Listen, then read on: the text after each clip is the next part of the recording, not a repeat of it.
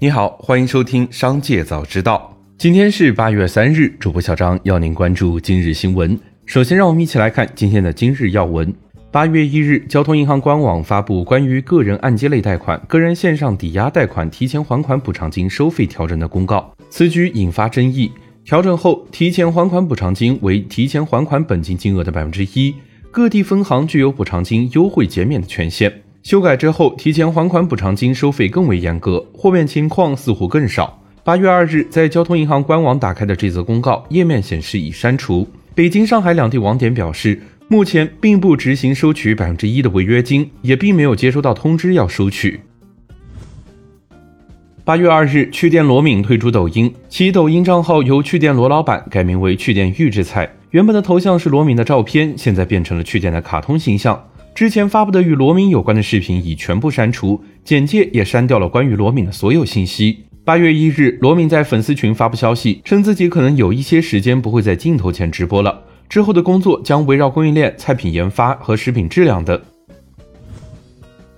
紧接着，再让我们一起来关注企业动态。八月一日，恒大汽车宣布首款车型恒驰五开启大定，前一万名大定客户享有一万元抵两万元的购车优惠。据恒驰汽车总裁刘永卓日前透露，恒驰大卖已成定局。不过，恒驰五预售成绩里或许少不了恒大物业员工的贡献。在某二手交易平台上，已出现多个炒卖恒驰五前一万名名额的帖子，一万抵两万是他们的卖点。从发布的订单信息上看，上述卖家均为付款一千元的小定客户。二舅治好了我的精神内耗视频爆火之后，博主波罗的海牛一条旧微博被翻出， B 站 H R 称核心用户都是生活里的 loser。 在该条微博评论区中，哔哩哔哩回应称已启动内部调查。在腾讯跌破三百港元之际，段永平再买入腾讯的 A D R， 昨日晚上透露买入十万股，涉资 三百七十三点七万美元，折合两千九百三十四万港元。段永平表示，从目前大家的心情看，继续跌是有可能的。今日腾讯控股跌近 百分之三， 股价再次跌破三百港元关口。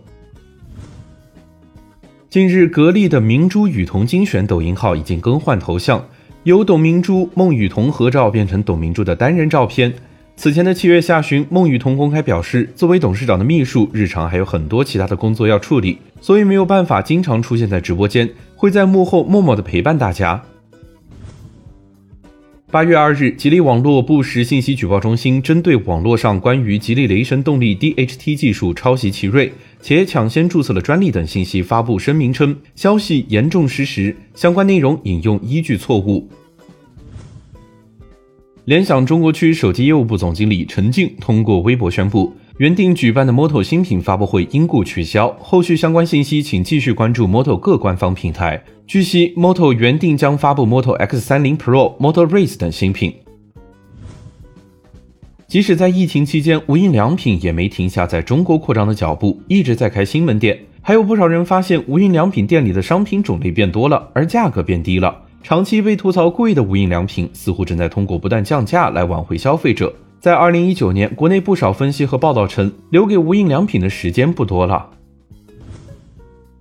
近日，一网友发视频反映，在成都永辉超市看到一只老鼠正在啃食香蕉。对此，永辉超市客服回应称，可能是门店消杀没有做到位，已联系第三方对超市进行消杀，被啃食的香蕉已做报损处理。蜜芽 App 关停引发巨大争议后，八月二日，在蜜芽再出发的媒体沟通会上，蜜芽创始人兼 C E O 刘楠就外界的诸多质疑进行了系统回应，称其没想到关停 App 的举动会引起这么大的关注，强调关停 App 的原因是垂直电商的黄金时代在二零二零年就已经结束了，蜜芽 App 已经完成了自己的使命。据刘楠介绍，目前蜜芽已经完成分拆重组。八月二日，马天宇发博喊话携程旅行，称数据杀熟有些恶心，明明三千多的票点进去就变成六千多，最后结账时又变成了一万多，吃相太难看。紧接着，再让我们一起来关注产业纵深。人大原副校长吴晓球在谈及消费如何增长时表示，在对未来的预期不乐观的情况下，消费是没有办法刺激出来的，因为消费是一种自然行为，当人们对未来充满乐观，消费就会增长起来。日前，财政部印发关于进一步加强国有金融企业财务管理的通知，其中提到，金融企业应当严肃分配纪律，严格清理规范工资外收入，将所有工资性收入一律纳入工资总额管理，不得在工资之外以其他形式列支任何津贴、补贴等工资性支出，实现收入工资化、工资货币化、发放透明化。八月二日，航旅纵横 A P P 显示，福州长乐机场、泉州晋江机场航班大面积取消，福州长乐机场出港延误五架，取消七十三架航班；泉州晋江机场出港延误三架，取消五十五架航班；厦门高崎机场航班小面积取消。八月二日上午，厦门航空发布消息，受福建地区流量控制影响，厦航对八月二日部分航班进行调整。最后，再把目光放向国际。近日，苹果斥资 四点四五亿美元，约合人民币三十亿元，买下惠普在圣迭戈兰乔贝纳多社区的老旧喷墨研究所实验室。圣迭戈当地官员表示，苹果在买下园区后，计划将招募硬件和软件开发人员，并计划研发自己的基带芯片，从而解决现在 iPhone 普遍存在的信号问题。但也有观点指出，苹果自研基带芯片的努力似乎已经失败， iPhone 将继续使用高通基带芯片。目前，苹果官方只表示将在圣迭戈扩展业务，建立一个硬件和软件工程中心，但并未透露具体的研发项目。以上就是今天商界早知道的全部内容，感谢收听，明日再会。